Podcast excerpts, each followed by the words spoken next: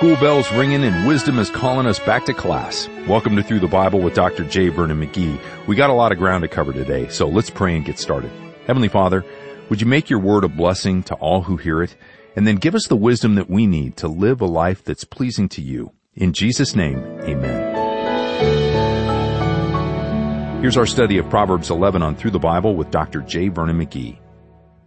Now friends, we come back here to the 11th chapter of Proverbs, and as we do, we are seeing that the young man that started out in life, that he was directed to his parents, then he moved out in life, and then he was told, made very clear that the fear of the Lord is the beginning of knowledge. And then he got a great deal of advice on the outside for those teenage period. Now we come here in chapter 11 and Wisdom, who is Christ, the school has started, and wisdom now is the teacher. And we saw last time that she hadn't even go out in the highways and byways to get her pupils, but she got them, and now they're in class, and she's teaching by Proverbs. And these Proverbs are generally Proverbs that you have, as we saw at the very beginning of this study, that there are several different kinds of proverbs, and that most of these are proverbs that are taught by parallelism. That's the way Hebrew poetry is attained, and an item is repeated, or the contrast is repeated. And so we have synonymous parallelism and antithetic or contrast parallelism, and then synthetic parallelism, where the second clause develops the thought of the first. And you have all of that through this section here. I call your attention to this again. And Proverbs, as we've seen, are short sentences drawn from long experience. Now the young man's actually given a good business course here. He's told here at the very beginning that a false balance is abomination to the Lord, but a just weight is his delight. He's to be honest. He's to be honest in his business. He is to be a man of integrity.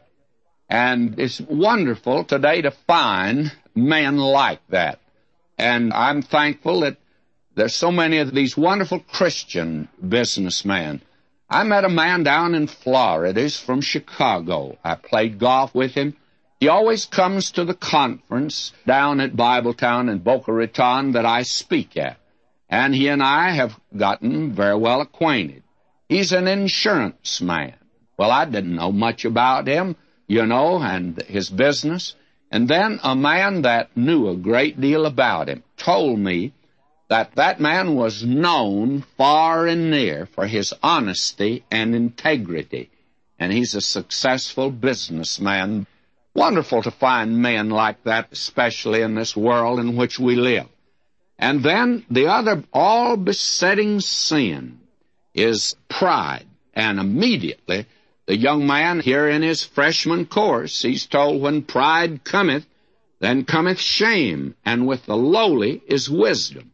Again, by contrast, you see, that which is pride and that which is humility. And always with pride there cometh shame. There'll be a great deal in Scripture about that, and a great deal in Proverbs. Then in verse 3, we're told in chapter 11 of Proverbs, the integrity of the upright shall guide them, but the perverseness of the treacherous shall destroy them. It's a very wonderful statement, by the way, and it just simply means this, that if a person wants to walk in the truth, if that's the desire of your heart, the Spirit of God can be counted upon for guidance and direction. I talked to a young man that has very much the same problem that I had when I went to school, which of course was finances. And he says, How do you tell the will of God? Which way should I go? Well, I said, I had that same problem, and I said, it always for me narrowed down to just this one way, which became very simple. It was the way that opened up that I could go. I said, if a door was closed, it was closed.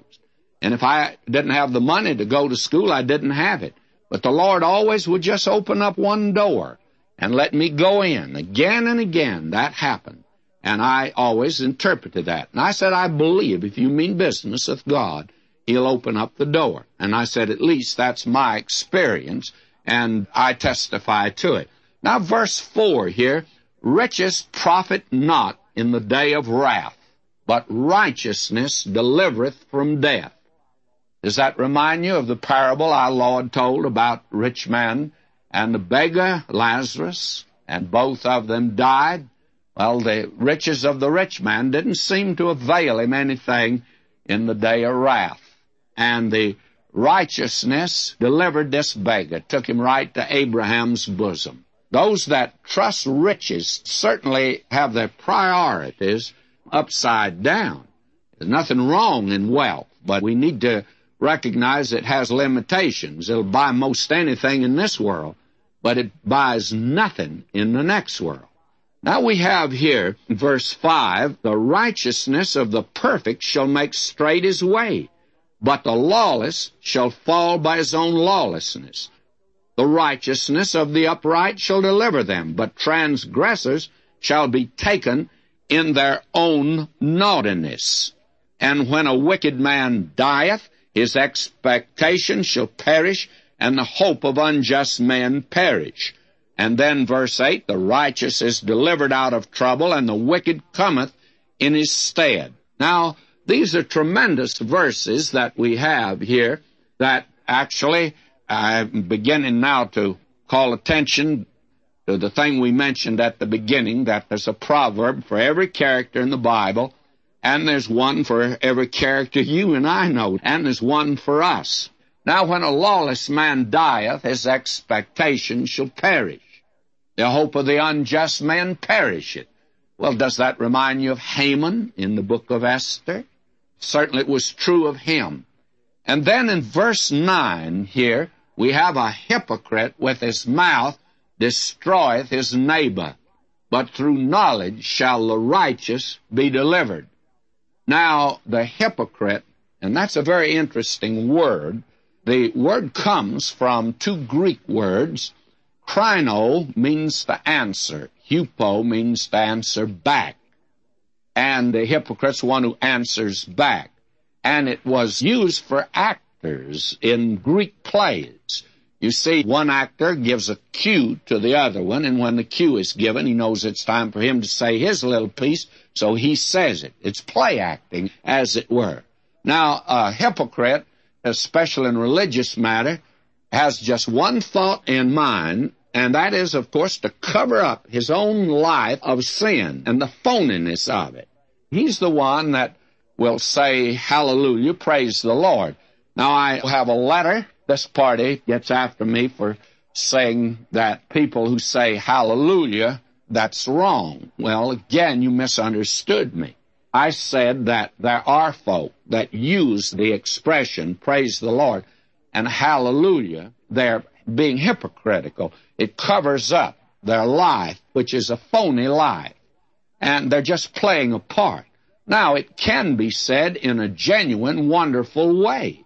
And fact of the matter is, I love to hear it myself, coming from a genuine, born again child of God. And when you hear it from a person like that, well, it's wonderful to hear it. But there's a lot that's phony, and that's the thing that we were talking about, that it's used to cover up the fact of the matter that they're not genuine. Now, the hypocrite, therefore, will destroy you, and he's the fellow that's not your friend. Who do you think of in the Bible in this connection? You remember Potiphar's wife and the way that she maligned Joseph, brought false charges against him? Why? cover up her own sin, that she was the guilty party. And of course, who's going to believe a slave over against the wife of an official of Pharaoh? Well, you know, Joseph just will not open his mouth. He doesn't have a chance. And unfortunately, that sometimes in the church, a hypocrite will, protect himself, will say terrible things. I've always been afraid of the man who is nice to his preacher to his face, but criticizes him to his back. I've always felt, since I've been a minister, the man that does that, you better watch out. He's covering up something in his own life. And time has, to me, always demonstrated that that was a correct estimation. And that's what the proverb is saying here. Now, verse 10 When it goeth well with the righteous, a city rejoiceth, and when the lawless perish, there is shouting. Well, I'll put David and Saul by the side of that proverb, because I tell you, when David was king, Jerusalem became a great city. But this man Saul, when he died, why, there was not much mourning for him. And then verse 12, He that is void of heart despiseth his neighbor, but a man of understanding holdeth his peace. You remember this man again, David, to me is an example of many of these proverbs. And did you ever stop to think of it? David's life had a tremendous effect on Solomon though his own mother was the one that David had committed the sin at the beginning, and the one blot in his life. Yet David's life, otherwise, was a wonderful life. And here, you remember when David went out of the city when his son Absalom rebelled against him, and Shimei of the family of Saul cursed him. Old Joab, his captain, wanted to go over and run a spear through him. David says, Oh no, says he's speaking out of his heart, and this is God's judgment on me. Just let him alone. And David kept quiet. Amazing thing is, I think there are many times when you find folk cursing you actually, finding people maligning your character. Just keep quiet. Lord will take care of it. The Lord took care of this situation also. Marvelous proverbs these are. And these are wonderful principles you see, to give to young men or young people. I would say that this movement that we have among young people, and there's a real spiritual movement going on, I'd like to see them begin studying the book of Proverbs and bring them to Christ because He's the one that runs the school of wisdom, and He's made unto us wisdom, and it would give them a lot of common sense. And we are short on common sense. We've got a lot of high Q's and a lot of low common sense. Now we have here, verse 13, a talebearer goeth about revealing secrets, but he that is of a faithful spirit concealeth the matter. Now, a talebearer is one who's telling something to hurt someone, of course. And sometimes what he's saying is true, but he ought not to say it to others. If he knows that a brother of his has sinned, he ought to go to him personally and deal with him about it. If he's going to tell anybody about it, tell the individual and not attempt to run around and tell everybody else about it. And that is a marvelous thing. Now, will you notice verse 14? Where no management is, the people fall. But in the multitude of counselors, there is safety. And where no counsel is, or no management is a better translation. You see, doesn't make any difference how smart you are. You need good advice. You need to have good advice. Remember that Daniel was an advisor to Nebuchadnezzar. He helped him a great deal. He was an advisor to Cyrus, and he was a great help to him. Now he says, verse 15, He that is surety for a stranger shall smart for it, and he that hateth suretyship is sure. Well, he'll smart for it, and he will get smart if he does it. He'll find out that he actually made a big mistake. And the very interesting thing here is that this teaches a great truth. There was one who was surety for a stranger. and you know who that was? Well, listen to Paul. Ye know the grace of our Lord Jesus Christ, that though he was rich, Yet for your sakes he became poor, that you through his poverty might be rich.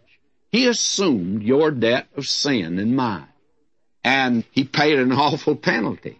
And in Psalm 69 4, the psalmist in prophecy speaks of him, I restored that which I took not away.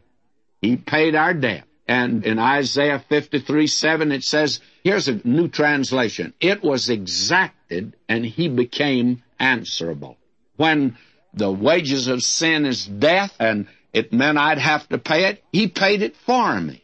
What a wonderful thing that is. He bore on the tree the sentence for me. And now both the surety and sinner are free. He took my place. Now we have here in verse 16, a gracious woman retaineth honor, and strong men retain riches. Now the woman is the weaker vessel. Who does this remind you of? Well, it reminds me of Ruth in the book of Ruth. She was a widow, she was poor, and she was a woman.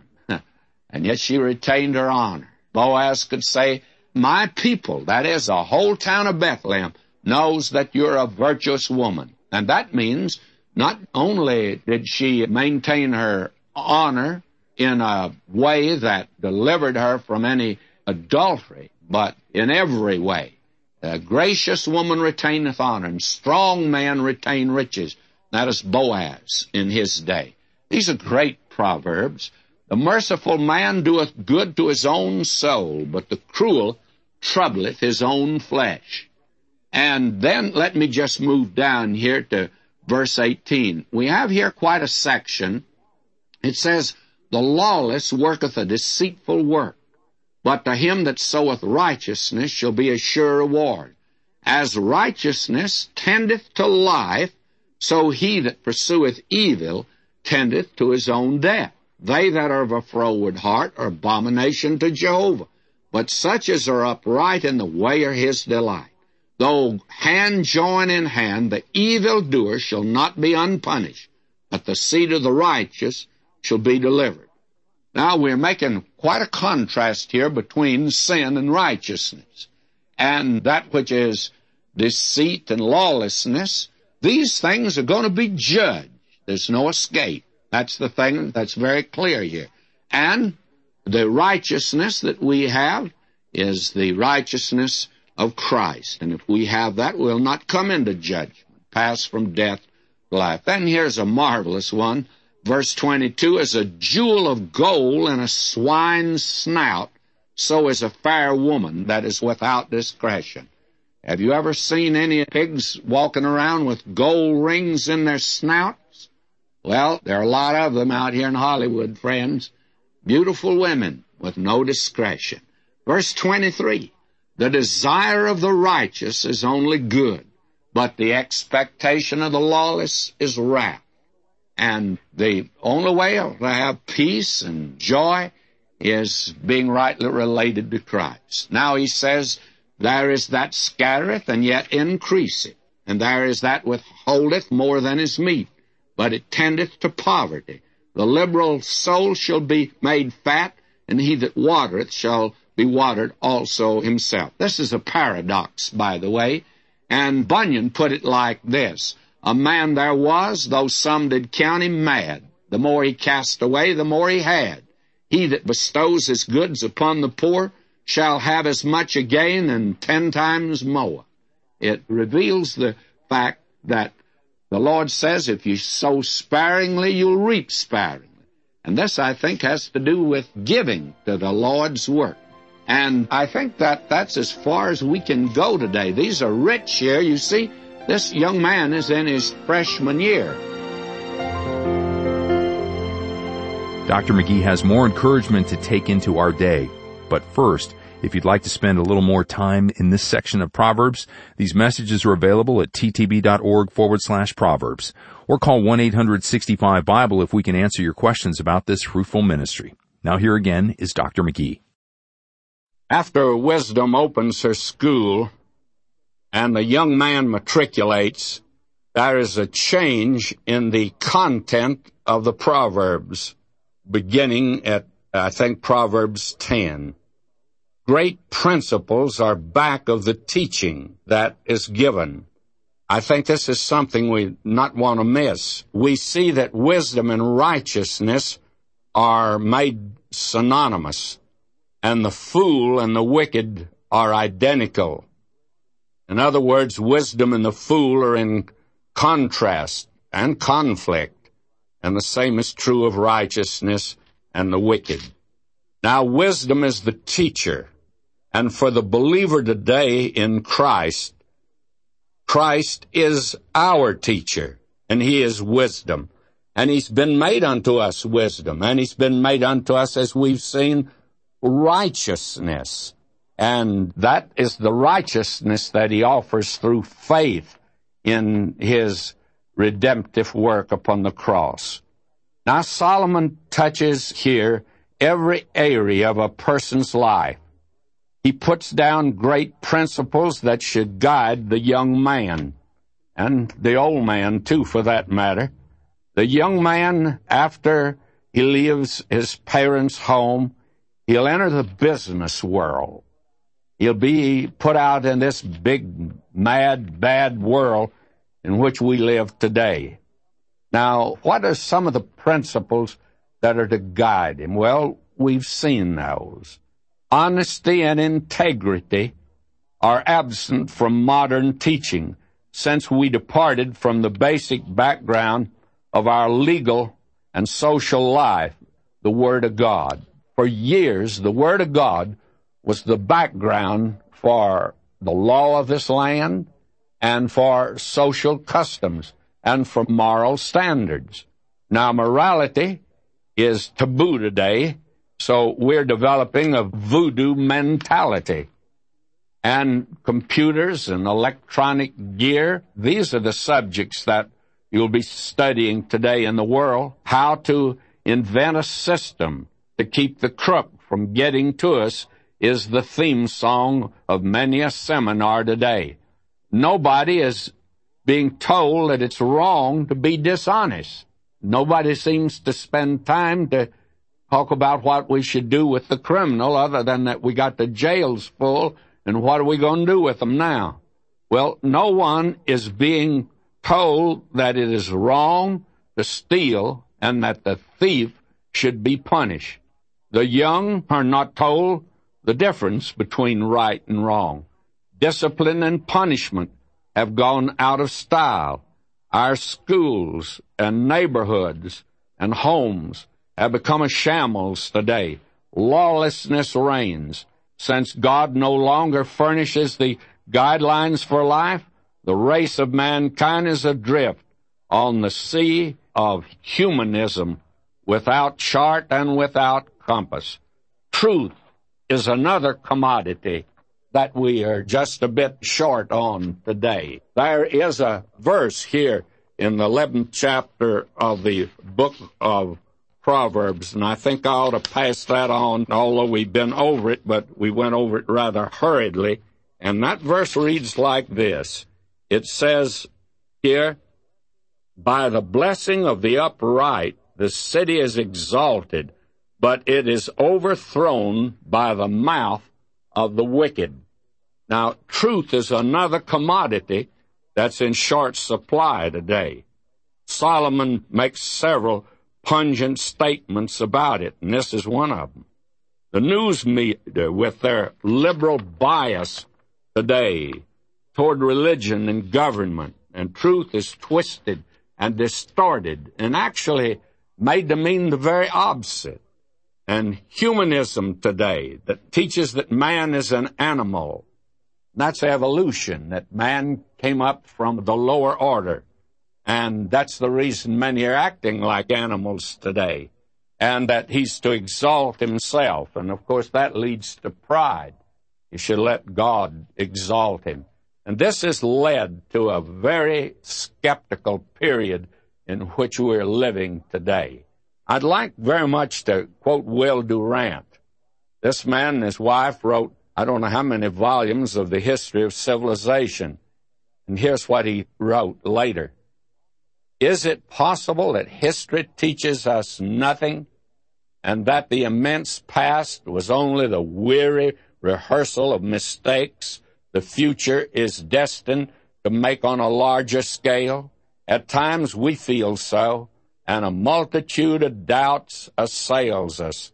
Our knowledge of the past is always incomplete, probably inaccurate, beclouded by ambivalent evidence and biased historians, and perhaps distorted by our own prejudices and religious partisanship. Most history is guessing the rest is prejudice. I say that, my friend, is a very pessimistic view. book of Proverbs doesn't look at life like that. Until next time, may God richly bless you, my beloved. Jesus oh.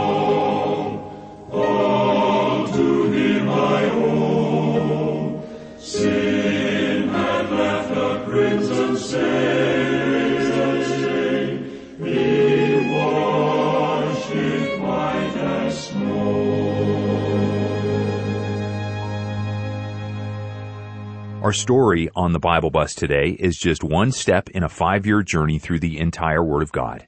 Come along for the ride, and you'll study both the Old Testament and New Testament, discovering God's great redemption story. Is this your story too?